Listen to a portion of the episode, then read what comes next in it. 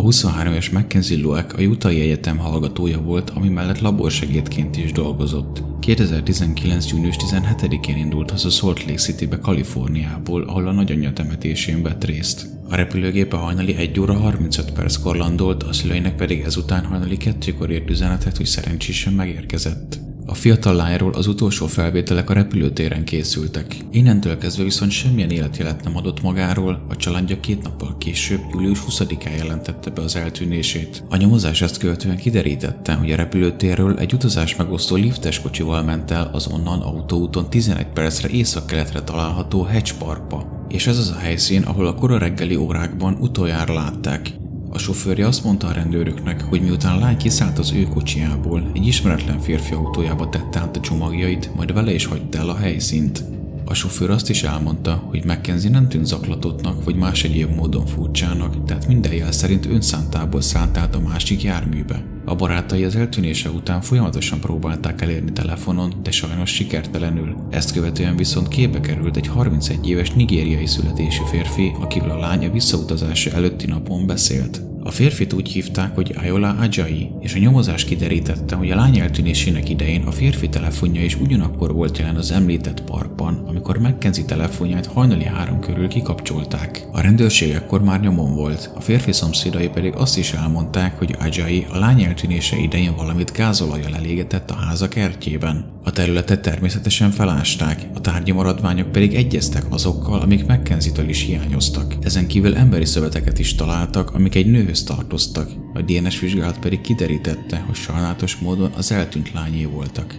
A férfit azóta vád alá helyezték, és nagyon komoly dolgok derültek ki róla. Az egyébként házas Ajay például írt egy könyvet gyilkossági témában. Egy utáni ezermester pedig azt nyilatkozta a Fox Newsnak, hogy a férfi korábban azt kérte tőle, hogy építsenek ki egy titkos, hangszigetelt szobát a házába, mindenféle kampókkal és új olvasós beléptető rendszerrel. A felesége pedig korábban azért hagyta el, mert állítása szerint Ajay egy hentes késsel támadt rá. A férfi egyébként Airbnb-n is hirdette a lakását, illetve informatikai szakértőként hivatkozott magára a közösségi médiában. Később pedig az is kiderült, hogy Mackenzie-t az interneten keresztül ismerte meg.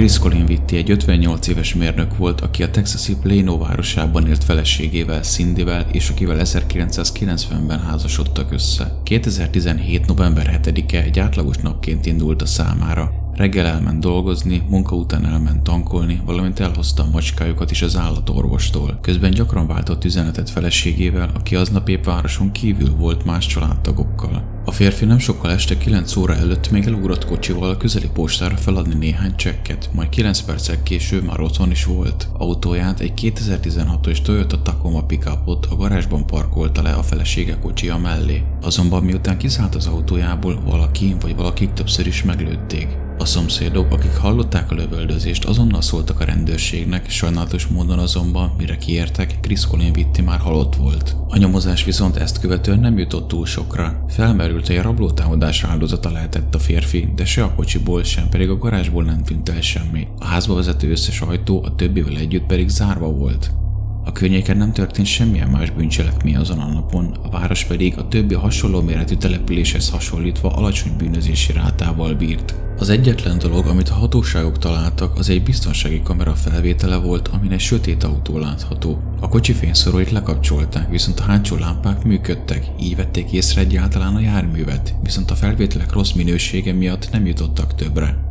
A szomszédok ezen kívül arról is beszámoltak, hogy több ismeretlen alakot is láttak lefutni az úton, majd beszállni a sötét autóba, mielőtt az elhajtott volna.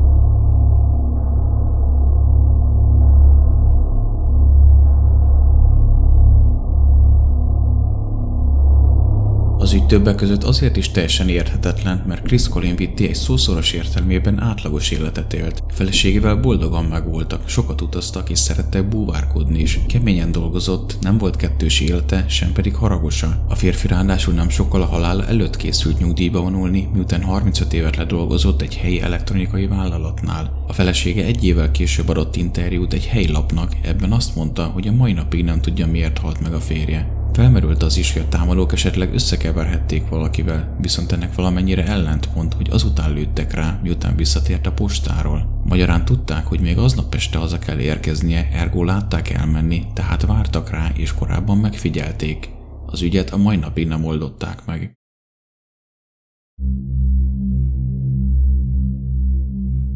Terry Beavers, beszélnevén Missy Beavers egy 45 éves fitnessedző volt, aki a texasi Midlothian településen tartott edzéseket. Egészen pontosan egy Camp Gladiator nevű testedzést, ami a leírások szerint a közösségépítést és a szórakozást helyezi előtérbe. Jelenleg az Egyesült Államokban 350 városban és 3500 helyszínen csinálják. 2016. április 18-án is az volt a terv, hogy egy ilyen edzés fog majd levezényelni. Aznap hajnali 4 órakor érkezett meg a Creekside templomhoz, ahol az órát tartotta volna. Ezt a templomot egyébként nem úgy kell elképzelni, mint egy klasszikus templomot, hanem sokkal inkább egy közösségi épületkomplexumról beszélünk. A tanítványai misszihez képest egy órával később kezdtek el érkezni a foglalkozásra, ám ekkor már csak a holttestét talált találták meg. A hatóságok a nyomozást természetesen azonnal megkezdték, a halálokaként később a fejére és a melkasára mért nagy erejű ütéseket és az ebből származó sérüléseket állapították meg. Az eljárás egyik első lépése ugyanakkor az volt, hogy a rendőrök megnézték a komplexum biztonsági kamerás felvételeit, és hát amit láttak, az több mint ijesztő volt. Ezen az látható, amint egy tetőtől talpig szvatos taktikai ruházat böltözött alak mászkál fel alá az üres épületben, egy kalapáccsal a kezében, hátán a polisz, azaz rendőrség felirattal. Nyitogatta az ajtókat, benézett a termekbe, illetve számos ablakot be is tört.